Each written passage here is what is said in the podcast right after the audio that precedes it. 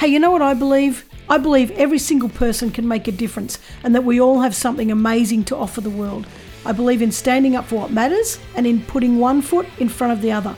I believe courage is way more important than confidence, and I'm addicted to seeing people break through what they once thought they couldn't.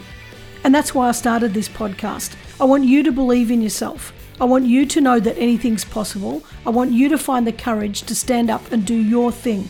Everything's waiting for you. You just have to believe it's possible. I'm Karen Vaughan. This is the Get Off the Bench podcast, and here is where your courageous life starts.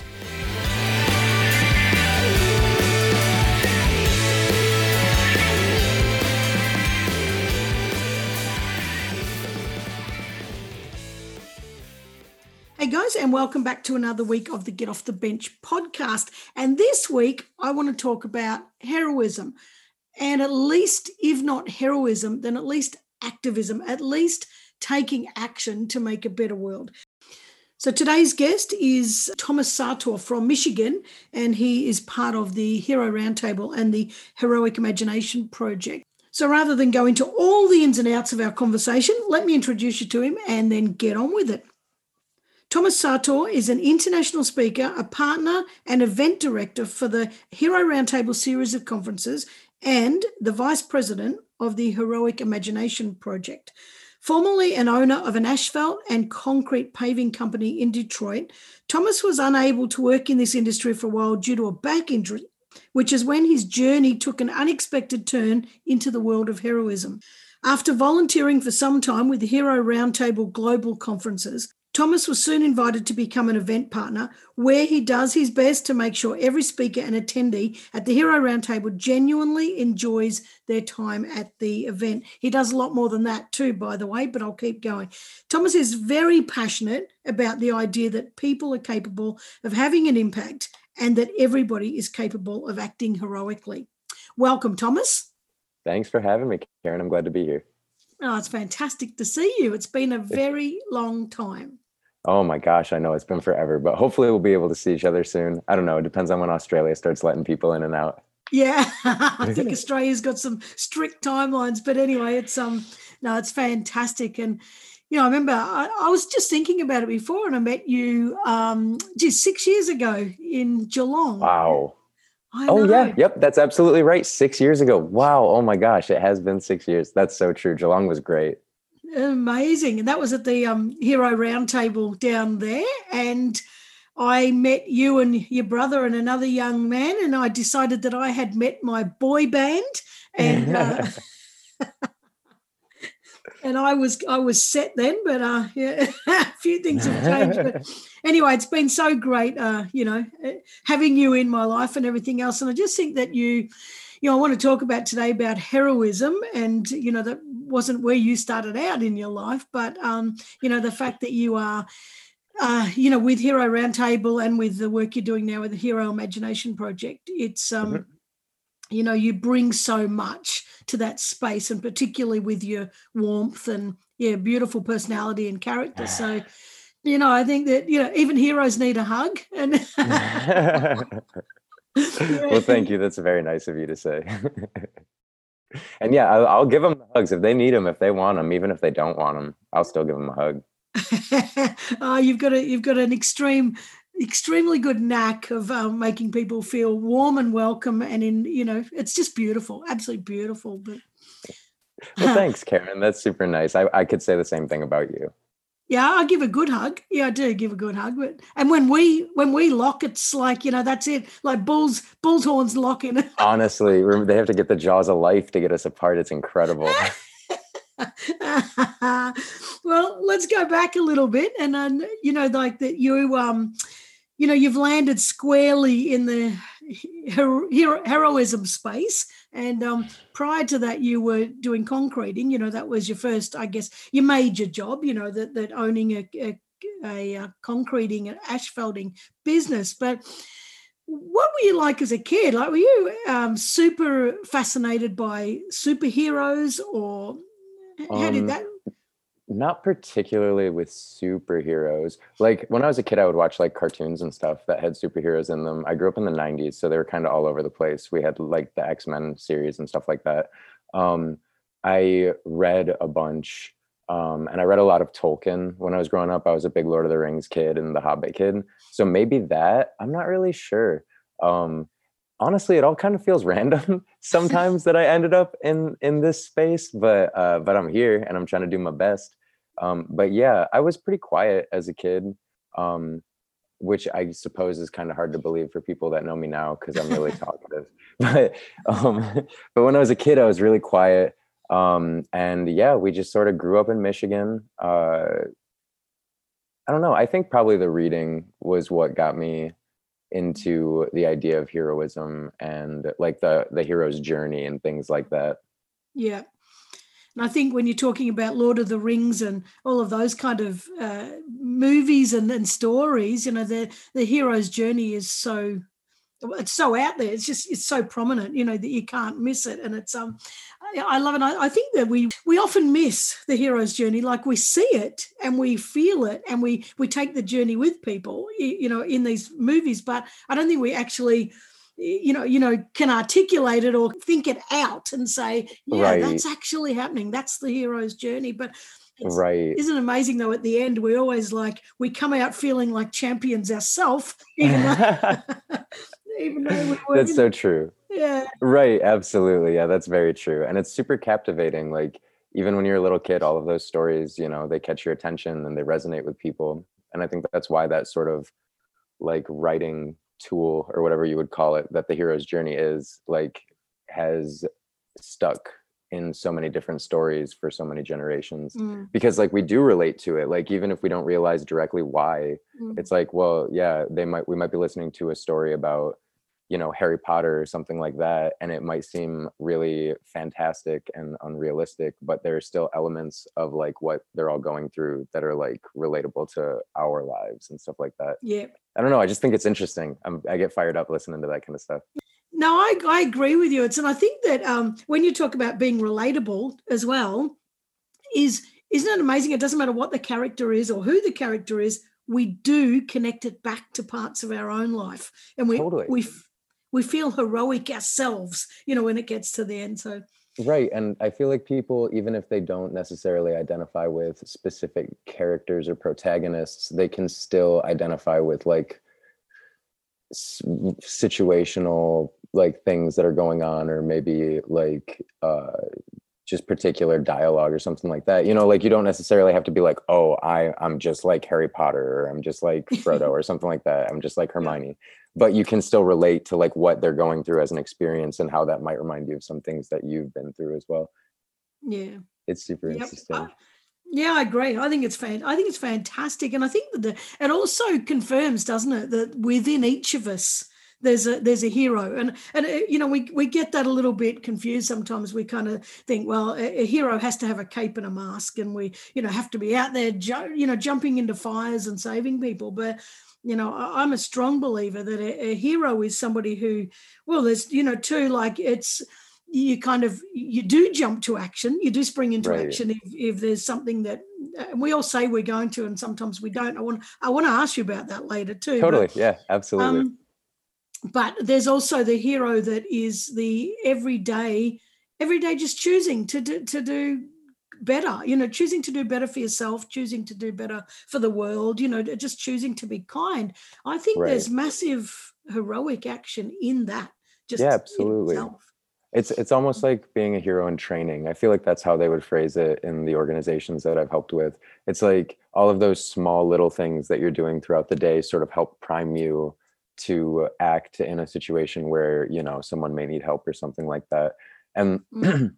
Excuse me we even say a lot of the times when we're talking to people about it like yeah like we know a lot about heroism or you know we know what we believe about heroism and everything like that um, but like we hope that even if you've learned stuff from us we, like we hope you don't have to be one you know like we yeah. hope you don't have to like risk your life to help somebody yeah. or something like that yeah it's just you know a possibility that may arise at some point in in your everyday life um so yeah i guess uh being aware of like the situational boundaries and things like that um helps make it easier to bypass them. And like doing those small acts of kindness and things like that every day like you know that helps build empathy and things like that. Mm-hmm. and i like to think of empathy as like i think about empathy a lot.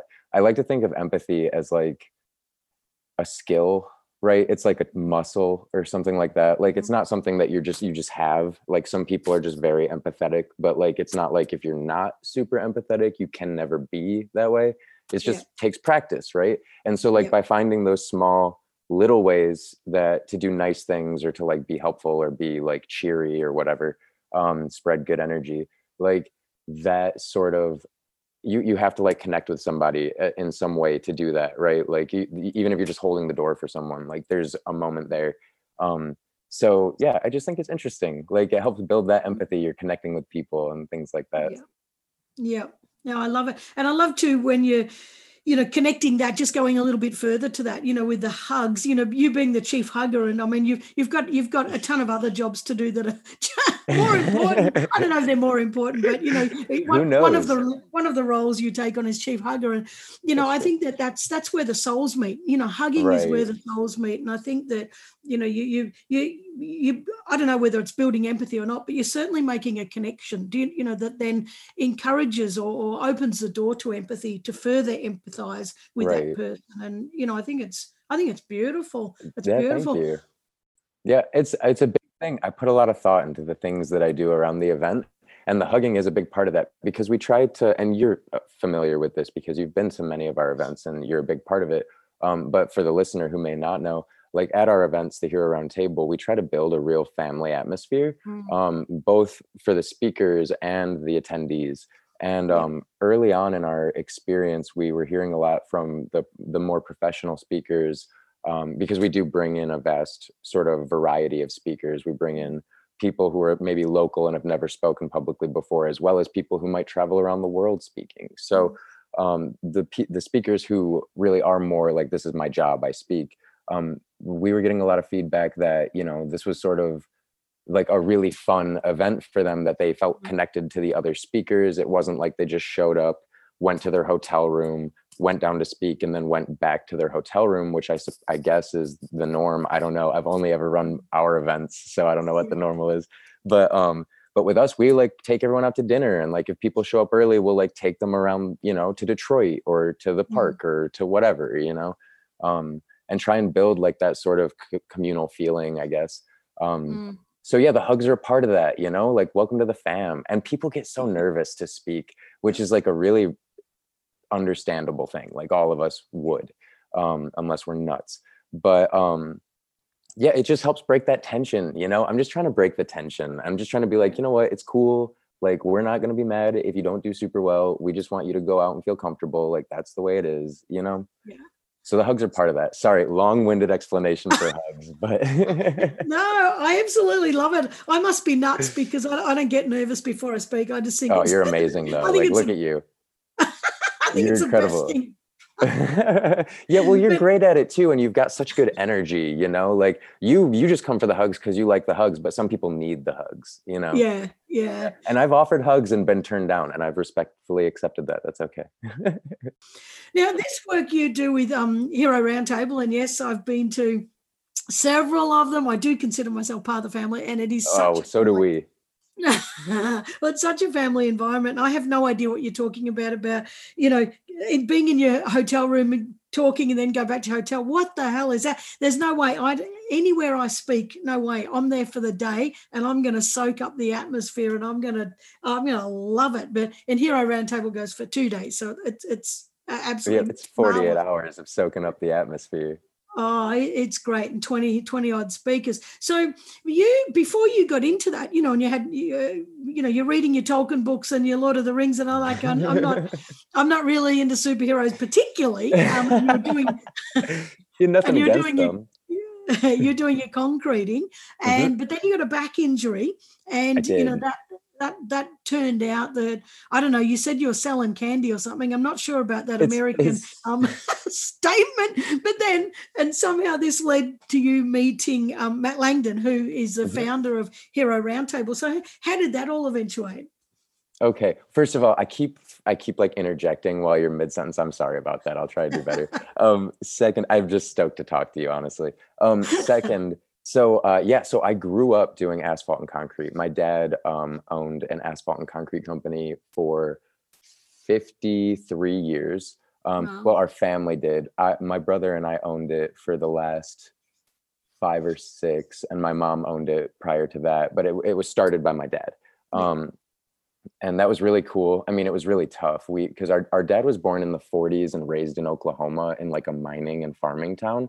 So he was very old school in like a work ethic sense. Um, so we just grew up working super hard. It was crazy. Like anyone in Michigan and southeastern Michigan, if if you happen to be listening, if you ever saw two little kids like operating weirdly big machinery when when you were driving around one day in the 90s and early 2000s that was me and my brother. We we learned how to run rollers when we were like five um, skid steers which is another piece of equipment um, which when you're really little like they, they tend to like lose their footing and jump back and forth and you're like Wow. in this cage and when you're little it like the seatbelt and the little protector bar it's way too big like it doesn't help at all. So you kind of you're kind of like a marble in like a coffee can just like getting banged around. Um it was wild honestly. But um, but it was really cool and we worked with loads of great guys growing up and loads of people from like all over southeastern michigan it was great. Um unfortunately it led to a back injury when i was about 18 um and it took me out of the asphalt business for like two years. It was a pretty bad one. Um well it just kept lingering and like i had to let it get better or else if i went back into labor like i still have back pain sometimes but it would have been way worse. Yeah. um so uh so yeah so i was like shoot i need to like have a job though. I don't have a job i've never not had a job you know what i mean? Um Yeah. so uh i used to i was in a community college like a local uh not quite a university but similar um working for our family's company. My younger brother was still in high school and uh, he would carpool with people. We would meet in brighton um, where you've been in michigan uh, and we would meet at this candy store called oh, oh mi lolli um, and they make hard candy and lollipops right in front of the customer it's really cool it's a super colorful store I've been there. I've Um, yeah been. it's amazing isn't it it's, It's so much fun honestly store. yeah it was like Yeah. the most fun job i've ever had um, and we would just make candy and everyone that we worked with had a great attitude and it was just a really fun time and place to work and it was great um, and so matt who is uh, from australia originally um, and lives there now he was in a period of his life where he was living in michigan in brighton um, and he he and his amazing wife karen just had had just had their just as amazing daughter vienna and uh, she was just a little you know like the size of like a little rugby ball or football or something um, just a little infant and uh, they would always be walking around town and uh, they would kind of go into every shop and like chat with everybody you know that's just what matt's like he he's like a super like let's see what's Yeah. going on kind of guy. Um, which is rad. And uh, and so matt would always come in and i thought matt didn't like me for like the longest time. And i'm like used to dry senses of humor. Like my mom is from england and we watched all kinds of english shows growing up and stuff. Um, but matt has like an extraordinarily dry sense of humor and he's like so like dry when he says the things that he's saying. Um, and so for a while i was like man this guy just i don't think he like because i have a really big personality so like sometimes i'm just a little bit much for people you know like that's fine. Um so i was like i like you know i don't think langdon likes me very much. Um and then one day he walked in and i was wearing a liverpool jersey because that's where my mom is from you know we are all about liverpool in our house. And um matt was like why are you wearing a liverpool jersey? And i was like why why wouldn't i be i was like ready for the argument he was like oh no like i'm a liverpool fan. Like when i was getting into soccer like the best australian harry Kewell shouts out harry Kewell played for liverpool. And Yeah. so that became his club. So then we kind of had this thing to talk about and then we both found out that we were really into traveling and we'd been to europe a bunch of times and to the same places. Um, and this is over the course of a couple of years. Um, and then i was in europe for five out of six months in 2012 um, and matt and karen in vienna were also there um, so they like randomly shot me a message and they were like hey are you close to lyon france? And i was like yeah i'm like a 30 minute bus ride from there. Super random. And uh, he was like cool we're gonna be in town. You want to hang out? So we like met up um, later on in my life i lived in lyon which was wild because i'd like walk by that place where we hung out and i'd be like oh this is where i hung out with langdon and karen in vienna. It was cool. Um, so yeah so we just kind of became buddies like you know just kind of through me selling candy and him coming in and buying candy and uh, then his family moved back to australia um, which was a really sad day for Livingston County, Michigan. Honestly, we lost a lot of like the people that I liked mm-hmm. that day, and um, and uh, but it was cool for them. And then uh, I hadn't heard from Matt. I was sort of like, well, guess I'll never see them again, and which was completely wrong. And uh, he uh, he messaged me one day, um, and he was like, hey, I'm I'm doing this event in Flint, Michigan um, which is a, a, great city that's been through loads of hardship and it sucks. Like they've like they've caught hell these last few years. It's mm. not cool. So he's like, I'm doing an event in Flint, and like, would you like to help? Like, you're really enthusiastic. Would you like to come up and just volunteer? And I was like, sure, man, I'll come up and like hang out with you. Like, it'll be cool. Um, and it was a great event. Honestly, it was at a venue called the Whiting um, in Flint. Like I said, we had like there must have been at least 600 700 people there. It's a mm-hmm. huge venue. We had great speakers um, that was where i met dave rendall it was where i met phil zimbardo. It was where i met edith eger um, it, it, was just a really like i was sort of blown away. I was like wow i can't believe this dude that i just talk about soccer with just did this event. Like this is crazy you know? Um, so i left and i was like hey man if you need help in the future let me know and I've just been on the team ever since. We we moved from Flint to to Brighton that following year, um, and it was really tough to relocate and rebuild our audience and everything. Um, and it was really defeating uh, because we in 2015 we did this amazing event in Brighton, but we had a really low turnout. Um, but we were all like, we got to persevere, and and since our name has grown in the area, like we've gotten a lot more. Uh, you know, we get a few hundred people that come um, and they come from all over. We have people that come down from Flint. We've had people come from different countries. Um, it's really been amazing. But yeah, mm-hmm. the way that all started was through me getting a back injury and, and having to sell candy so I could rest and heal. I hope I didn't step on any of your other questions. I get so long-winded and like I just go down tangents. So no, I think I think it's fantastic. No, I and and you know now it's in um yeah, Brighton. Uh, I think it's in Brighton. Is it that where it's, where it's I was last? It's fantastic, you know, just, absolutely just fantastic. And we would have been in our New York, you know, that was our next one coming up.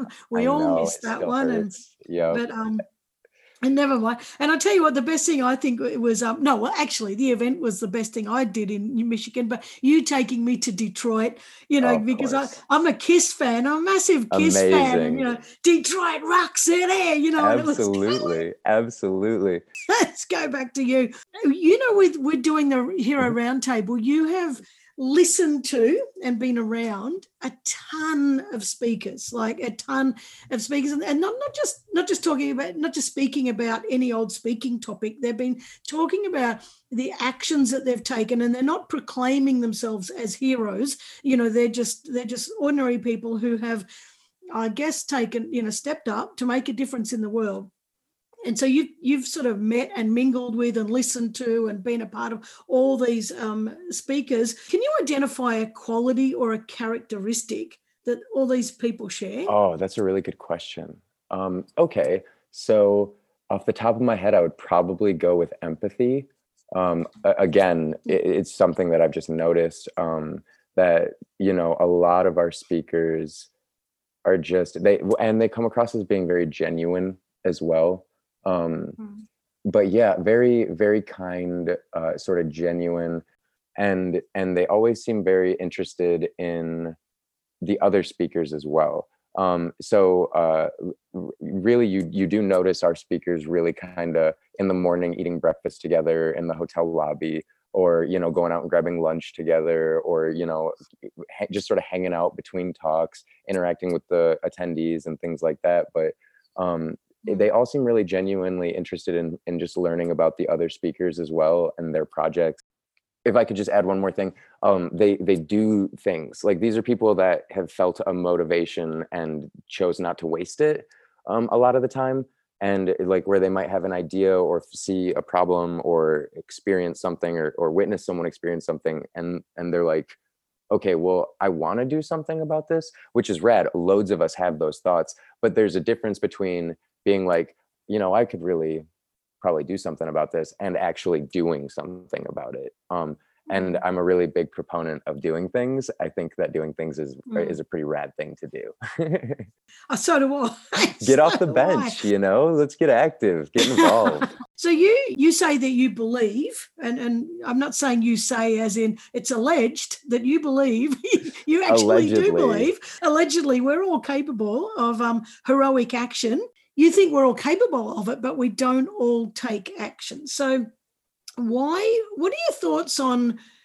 why we say we will but we don't why do you reckon that is that you know we we all say yes if i saw that i would definitely help in fact we even get aggressive about it oh geez if i saw that you know i'd oh by god i'd but then when it really happens where we often become bystanders do you, you know and and what are your thoughts about why we don't jump in when we always have said we would Well, I think it's interesting. And I think that we, like, people want to do the right thing. You know what I mean? And I think it's pretty recognizable that, um, you know, maybe you see a video and you're, and you're thinking to yourself, like, why didn't someone do something? The right thing to do is to do something. Um, but obviously, there's a lot of situational and psychological um, sort of pressures and, and forces that are at play there, you know? And the bystander effect is one of them. Um, and it, it is really interesting, you know, because it says that the more people present at the time where something sort of needs to be done like let's say there's a car accident like the more people that are there to witness it the less likely someone actually will step forward to help um, which is sort of the opposite of what you would think because you would imagine well there's more op- there's more options for Mm. people to help here. So surely someone's going to step Mm. forward. Um, but r- the reality is that you know we might be concerned for our own safety. We might think that there's someone else present who probably could do a better job than us. Um, because if it comes to doing some some serious first aid or like you know response I, i'm not sure what the term is but you know like it would be really easy to be like i don't want to mess this up Eh, surely someone here is first aid certified or something like that um, and again yeah you know like i'm not here to judge anyone for not acting because i don't know it that i would you know um i'm and and, and there's a lot of risk involved um like really there's and risk is a tricky thing because it's perceived differently by different people and there's different levels of risk and different types of risk entirely um you know you might it might be financial risk it might be ment- risking your mental health it might be risking yourself physically you know there's it's it's really easy to think of like running into a burning building but like um you know like it, it might be a, a situation where someone is in public and sees someone being accosted or something and they want to step up but they they've got a trauma involved and and to them that's a, a really huge like risk on their mental health or something like that Mm. i don't know there's loads of reasons behind why we wouldn't um, i think all of us are a little bit overly optimistic about what we would do in cases of emergency Mm. um, and then you know there's sort of there could sort of be a level of shock as well involved depending on what the situation is um, or or the and yeah it, there's there's so many different things that that really could play a factor um, you know say you see a car accident and you're you know a, a, a, a mom or a dad and you've got young kids and you're like well i don't want to go and get hurt because what happens after you know there's just loads of possibilities for why uh, we we might not. Um, I they've found that uh, because there's some some really intelligent and rad people that are you know studying why is it that certain people do act heroically and why is it that some people can break past these barriers and things like that. Um, and and one of the things that they found is that empathy is a big part of it. Um, they found that people who are more comfortable out of their comfort zone, um, which sounds like the opposite, but um, people who are who are comfortable standing out, uh, they are less impacted, um, according to what I've you know learned, uh, to things like the bystander effect, like those social pressures, sort of. Um, don't necessarily affect somebody who's got like a foot tall bright green mohawk as much as they uh, you know might affect somebody who who dresses you know like a, a businessman every day i, I don't know um Mm. but yeah it is a really interesting thing and and loads of us do think Mm. that we would do something and i don't necessarily think we should beat ourselves up if we don't but it would be nice to live in a Mm. world where people were were a little bit more active when when there was heroic action to be taken if that makes any sense Yeah. Yeah, it does. Yeah.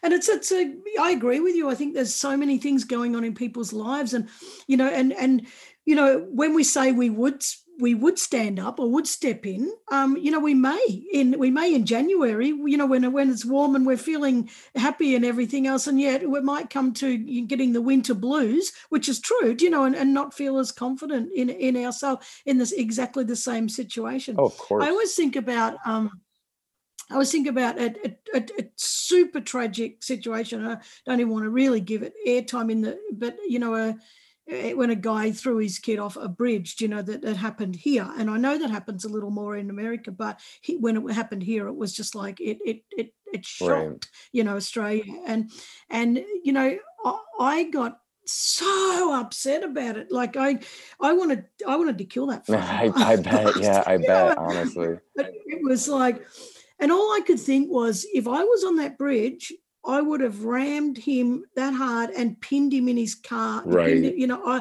and I would have done this and I would have done that and I right. would have, you know, and this is when you that's that was my thoughts, and yet the reality is is is is would I, you know, and there was a truck driver there who saw it, pulled up his truck and, and got out, and he's you know been recorded as saying this.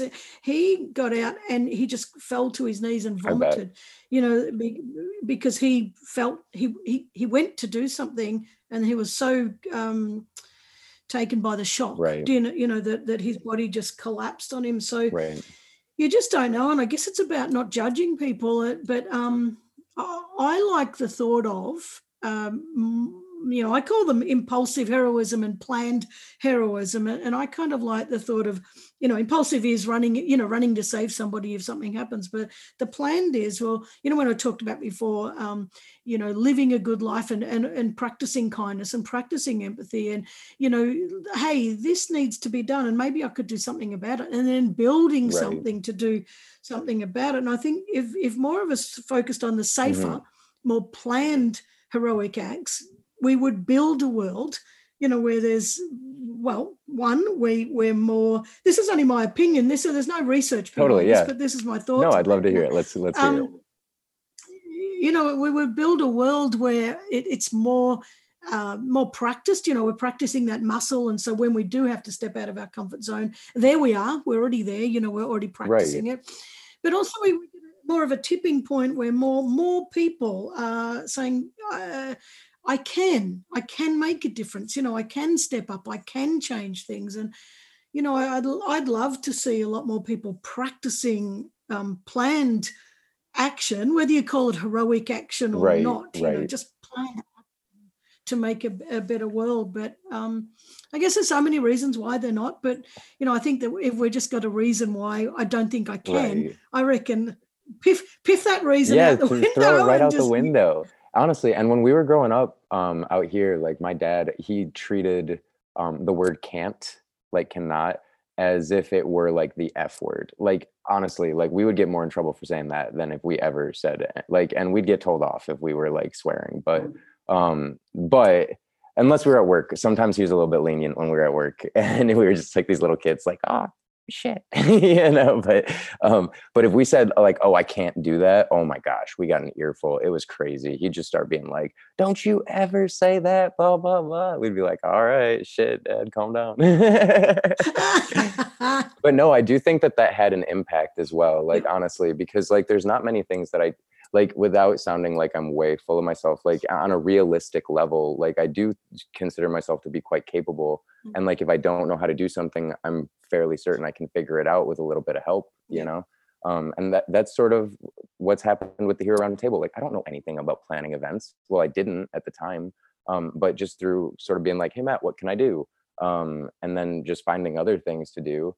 Uh, you know, I figured out how to to have an impact on an event that's happening um, which is really cool. And I like being able to help out. So, you know, but that was another example of that where like, I don't know what I'm doing, but I'll, I'll do my best, you know? yeah. I think that's, um, that's such a thing, you know, I say to people, don't worry about the how, you know, you worry about your why and just, just yeah. why do you want to do this? And, you know, people have got a strong enough why it, it doesn't matter, you know, because it, you always figure it out. You always figure out yeah, how to do stuff. And, you know, you and, just and have if, to pivot and if you can't do it, someone will tell you how. You know? yeah, exactly. I don't know how to do audio video stuff, but luckily we know Scott and he knows how to do all yeah. of that stuff. And he has like a team of like little young people that help him do that as well. it's amazing.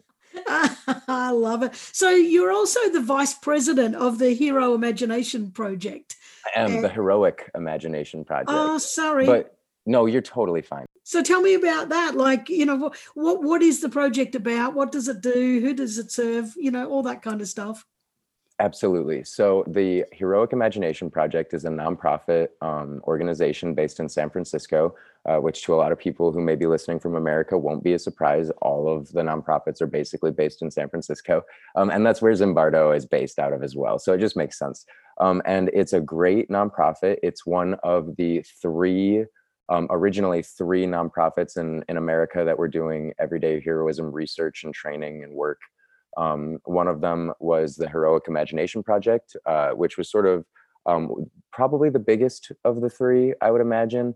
Um, the second, the second one may be about the same size. I'm not as familiar with them, but I've done some work with them, and they're great people. And uh, the second one is the Pop Culture uh, Hero Coalition. I believe that's uh, the name. I, it, you know, there's a lot of heroism organizations. Yeah. And then the third one was an organization called the Hero Construction Company, which was also founded by Matt yeah. um, Langdon. Um, so originally, I was brought onto the board of the heroic or the Hero Construction Company, um, and we were sort of like the little guys. We were like just doing what we could, and we were you know rocking it out, and it was fun, great team. Um, and then we, uh, at a point, merged with the Heroic Imagination Project. Um, I had stepped away from uh, HCC, the original smaller nonprofit at the time, because I just moved home uh, from France, and I, I, was just like figuring my life out. So mm-hmm. I was like, okay, step away from this for a moment. Um, once they merged, they reached out to me and asked if I wanted to be on the board again, and I was like, sure. I've missed hanging out with all you guys and doing all this work. Um, and so yeah, so they brought me on. So it is a great nonprofit um, based out of San Francisco. It was founded by Dr. Phil Zimbardo, who did the Stanford Prison Experiment in the 70s, and then later on in his life uh, with another gentleman called Zeno Franco, wrote a paper called The Banality of Heroism, mm. which sort of led to the nonprofit later on. Um, the banality of heroism is an idea that I believe they were sort of inspired by um, something called the banality of evil. Uh, I'm not an expert on this, so you know I may have some of the details wrong, but essentially, I think it had something to do with the Nuremberg trials and it, uh, it essentially it said any any of us are capable of doing evil depending on the situations we found ourselves in and the mm. pressures that we found ourselves under um, which made which made sense to me yeah. when i read it i was like yeah i could sort of see that you know mm. um, and then uh, phil and um, zeno they wrote a paper called the banality of heroism which is essentially the same thing just flipped so mm. you know anyone is capable of heroism depending on the circumstances they find themselves in and the pressures they find themselves under. Mm. Um, so I read that and I was like, that's really interesting. And that paper sort of led Phil into starting H- HIP, HIP is what we sort of call it for short. Um, and uh, yeah, so what we do is we do research on everyday heroism. Um, we do trainings. So schools, teams, businesses, organizations will bring us in to do sort of uh, what we call hero training, and it has a lot to do with you know the bystander effect or you know um, sort of things like that. It's mm-hmm. it's kind of similar to like leadership training, but it's just kind of in its own um, segment. And mm-hmm. uh, right now, we've just sort of merged a few months ago. Um, so we've been doing a lot of work, just kind of cleaning up everything, and uh, you know, planning our our future steps and getting in contact with our partners because HIP is partnered with with people all over the world. Mm. Um, there's a, they've got a really great group in Portugal. There's some people from Denmark that we've been talking to, the Faroe Islands. Like it, it's really just uh, you know, sort of trying to put into place a well, it is in place. Um, hero trainers and um, people who are going to do research and um, well, people who are researching right now um, and things like that. It's it's sort of like uh, we we go out and speak and we go out and do trainings and um, yeah, we're kind of in the beginning and in a pivotal sort of moment, mm. but it's been a really fun sort of experience and a lot of like rad work to to sink our teeth into. Yeah, ah, that's fantastic. It's just um, you know, there's so much so much around, and you you you've sort of in America, you know, you're talking about three different things, and he, you've you've sort of almost snagged yourself a spot on all of them. You know, I, I, know it's so weird. I know. I just am really good at hugs, so they keep inviting me back. yeah, yeah. But it's it's just you know it's funny that you haven't planned it, and yet you keep dropping into that space. You know, you know, and it's um like you're saying too. It makes you question things. You know, I read this paper, and then I thought, wow, that makes sense. And you know, I've been reading more on empathy, and that makes sense. And you know, then if you are capable of evil then you are also capable of good. And you know, it's it's very um, it's it's great growth for your thinking, isn't it? All of this totally, totally. I always tell people that I feel like the biggest thing that I've gained from the Hero Roundtable, aside from all these great friends, is um, perspective. Like I've really had the opportunity to hear people from all sorts of different walks of life who've gone through all different experiences from you know someone like uh, Rudy Washington who was doing sock drives in Detroit to someone like Dr. Edith Eger who was in the Holocaust you know? Um, so uh, it's it's really been um, a really cool learning experience for me as well. Um, and I've definitely I feel like I've gotten a lot more yeah perspective I would say. Just really gained a lot of perspective so, so how has cementing yourself now? Pardon the pun there, but cementing yourself in the hero space had an impact on your life. Oh my gosh, it's insane. Honestly, it's genuinely been bananas. It's like, so I was essentially just like, yeah, I'm just gonna do asphalt. That's my and concrete. Like that's my bread and butter. I've been doing it since I was a kid. Um, and luckily uh, i've well not luckily but i've had an opportunity to break away from that for a few years. And it's you know really possible that i will go back into it in the future with my younger brother michael who mm-hmm. obviously you know um, because we sometimes we just drive by that asphalt truck and we're like oh my gosh like get the itch to get back out there you know? Like it's super hard work but it's just all we knew growing up so it was just it was great for us. Um, but yeah like it's opened up a lot of opportunities um, I've always felt pretty comfortable speaking, um, and I've had opportunities to go and speak in schools um, and things like that, um, businesses since then. Uh, I spoke at the House of Lords and Parliament in London. Um, actually, it was five years ago today that wow. I spoke there. Um, yeah, what a coincidence. That's so funny. I saw the Facebook memory this morning and was like, wow, but I was still half asleep. Wow. and that that was a really random thing. It was I was out doing asphalt one day and I was just sweaty and filthy and miserable and terrible. It was it was amazing. And uh, uh, I was riding in the truck with my dad. Um, he was driving, and uh, me and my dad were super close. He was like my homie, and uh, I got a message from Matt that said, "Hey, you're not going to be in London next month, are you?" And I was like, "No, no, no, why, no." Um, which, to be fair, is a, it's a safe question because ha- more than half of my family does live in England. Yeah. Um, but I, but I, like you know, like come on, man, I'm not, not that interesting. And uh, and so um, I was like, no, why? What's up? And he was like, well, we just got invited to speak at the House of Lords um, to promote our event and and try and find sponsorship for our event that we're going to be hosting there next year in London. And I was like, whoa, holy shit. And my dad was like, what? And I was like, I just got invited to speak at the House of Lords. And he's like, the like in London? And I was like, yeah. And he was like, are you gonna do it? And I was like, I don't, I don't have money for a plane ticket right now. And he had weirdly enough been to the casino that morning. Our dad was a monster blackjack player. He was really good at it. And um, it wasn't like he had a, a, problem or anything. He would just go down every once in a while, and he yeah. tended to win. Um, and uh, and he he was like, "Well, how much would it cost you to get to London?" And I was like, "I can get there for 500 bucks. Get there and back. I can do that. I know how to do that." And uh, he was like, cool. And he just pulled 500 bucks out of his pocket and handed it to me. And he was like, go speak at the House of Lords. And that was one of the coolest things my dad ever did. It was rad. Yeah. and so, yeah, I went out and I spoke at the House of Lords. It was crazy. I had to be all proper. Um, and yeah, it's taken me to Australia, which gave me the opportunity to visit New Zealand. Um, I, I've, we've already talked about all of the amazing people that I've gotten to meet, but I've learned a lot. Uh, I've really learned just a, like a lot of stuff. Oh, that's awesome. God, there's a, that's a lot of impacts. I think that's fantastic. Now, I have thoroughly, thoroughly enjoyed having this chat to you, but I've got to ask the last question. So, what advice would you give to anybody who wanted to become an everyday hero, either by starting a project to make a better world or simply by choosing to do good? What advice would you give them?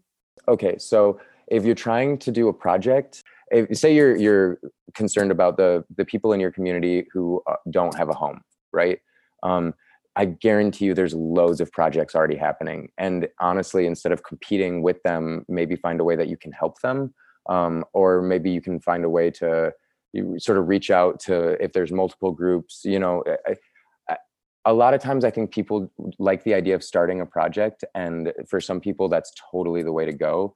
Um, but i would always say that it's worth checking out other organizations in that field prior and sort of getting introduced to people and getting some experience and finding out if it's really for you before you sort of delve into opening an, a charity or a nonprofit yeah. or something like that yeah. um, a charitable organization or whatever um, because it's it's a lot of work and it's really uh, it's really hard.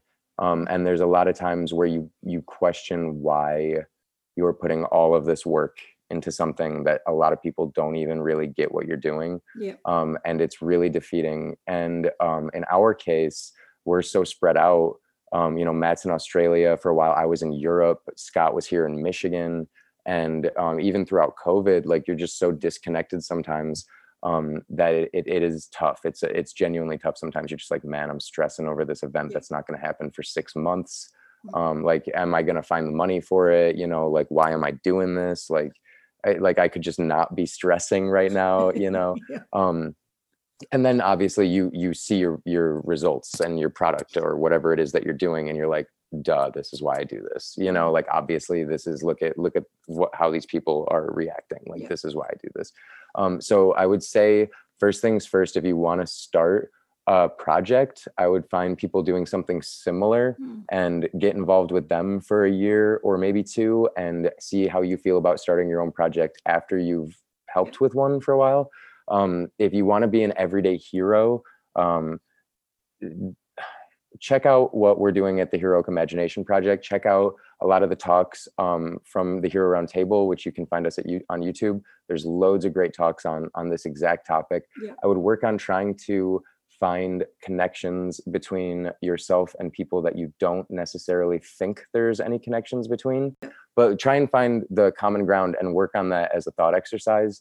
Um, i think that well it's been proven that when we see a similarity or like a shared tribe is like kind of what a lot of people like to call it uh, between us and someone else we're much more likely to stop and help them mm, um, yeah. where, whereas if we saw ourselves in sort of two different groups we're much less likely to mm. um, and the reality is we're all people so if you can't see us all in the same group from that alone then you definitely need to start checking your own thought processes yeah. but um, but yeah there's loads of ways to find shared points and connections there there just always is i guarantee you if you try you're going to find and and having that ability to pass by the us and them and see the us like the we yeah. instead um, is going to do a load for helping you feel the need to help. And another thing that i'd like to mention really quickly um, is that we've found that people who have acted heroically don't see themselves as heroes. Almost like like universally do not see themselves as heroes. Um, so uh, a few years ago in San Francisco, um, I'm not sure if you remember, but a, f- a few years back, there was an attempted terrorist attack on a train going from either Brussels or Amsterdam to Paris. Yeah. And some American military were there on that train, and they were they were off duty, I believe, but they stopped the attack. Um, and one of the the gentlemen that was a part of that he spoke at our event in um, san francisco and uh, like he didn't see himself as a hero you know and that's like textbook definition. Like buddy you don't get to go argue with webster's dictionary on that one. That's not up to me you know? Um, but they just don't. They the way they see it is that anyone who was in that position would have done the same thing even though most of them were surrounded by people. Uh, now this has been this has been a really fantastic. I absolutely have loved speaking with you and love, you know, listening to different um, perspectives about what he- heroism is, how we can be it, why we ignore it, you know, why we don't act, why we do act. It's just when we're talking about heroic action, it's the epitome of get off the bench. Do you, you know, are, are you going to get off the bench and right, do something right. about it? And um, and some don't and that's perfectly okay too it's just it's just the way we're built but it's a topic that has That to be true. discussed and um, you know as far as i'm concerned it, it fits beautifully in get off the bench and i, I hope I that, think so too. yeah i think it's great now where can people find you Um, so I'm on Twitter um, as Teej Sartor, T E E J S A R T O R. Um, I'm on LinkedIn as Thomas Sartor. But yeah, aside from that, um, the Hero Roundtable or Hero Roundtable on Twitter, on uh, Instagram, on YouTube. If you could go subscribe to our YouTube, that's sort of my little pet project right now. So it would be really helpful. Yeah. Um, Facebook, all the all the normal spots, the Hero Roundtable, and then uh, Heroic Imagination Project um, on Twitter and Instagram. Um, those are my current projects. And if you're in southeastern Michigan and you're listening and your home ever floods or you find mold, call up 1 800 Water Damage of southeastern Michigan and ask for Thomas because that's what I do as my day job right now. I'll come help you out. that's where you find me. I love it. That's yep, absolutely. Well, Well, thanks for having me on, Karen. I really appreciate it. Oh, it's my absolute pleasure. I'm going to put all those links in the show notes so people. There's a, there's a ton of them, so might might I know. pages of links, but that that's that's fantastic. I Oh, know. Sorry for all the links. I do too much stuff. Uh, it's brilliant. I'm so so grateful for you uh, sharing your time with us and sharing your sharing your thoughts in particular. You know, and, and behind the scenes. You know, and and and. I guess joining the dots for the things that you've seen, you know, about how people act and why they act and and what's the, the common ground, the common threads. And I'm just, I, I've absolutely loved this conversation. I love you. So, you know, of course I'm going to love the conversation, but Same. I love you and I've loved talking to you, Karen. You're wonderful. oh, thank you. All right. Well, I'll catch you soon. thank you. Absolutely, Karen. Thank you. Yeah. Bye.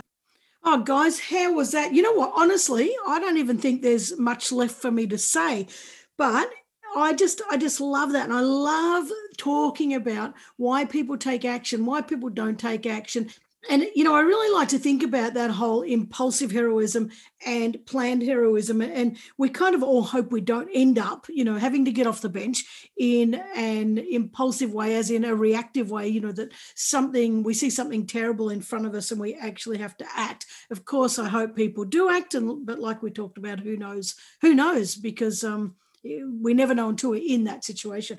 But if we focus on planned activism and we we take action we plan to take action we plan to you know build that empathy muscle and we plan to build that kindness muscle and we plan to make the world a better place i i reckon we're we're on a winner doing that. And i think that in there we talked about you know people saying that they can't and i don't believe that at all. And you don't have to start up projects. You don't have to do that. But can every single person take action and build their empathy muscle and build their kindness muscle absolutely. And should we? Yes absolutely. That's my opinion. I'm going to stick with it because if, if why wouldn't we want a better place? And why wouldn't we want to do good? And why wouldn't we want to reach a tipping point where where people are taking action to make a better world. I, I can't see that there's an alternative, and there shouldn't be an alternative because we only get one crack at this, and we only got one planet, and we need to really step up and and do what's going to, I don't know, give us longevity and and just bring kindness as well. I don't know if I'm going off tangent there, like uh, Thomas, but anyway, let's let's go. So I hope you've enjoyed that, and uh, again, thanks very much for joining me every week. And I love these episodes. I love chatting to different people all around the world and getting all these different perspectives um, about getting off the bench, about taking action, and just a, generally about making a better world. So um, thank you for joining me again, and I look forward to next week and have a great week. See you later. Thanks. Hey, thanks for joining me. It really does mean the world to me. Now, if you or somebody you know is doing amazing things, make sure you send me an email to info at getoffthebench.com.au. That's info at getoffthebench.com.au. Otherwise, head on over to my website at karenvaughan.com and tinker around there a bit and send me a message. Okay, catch you next week.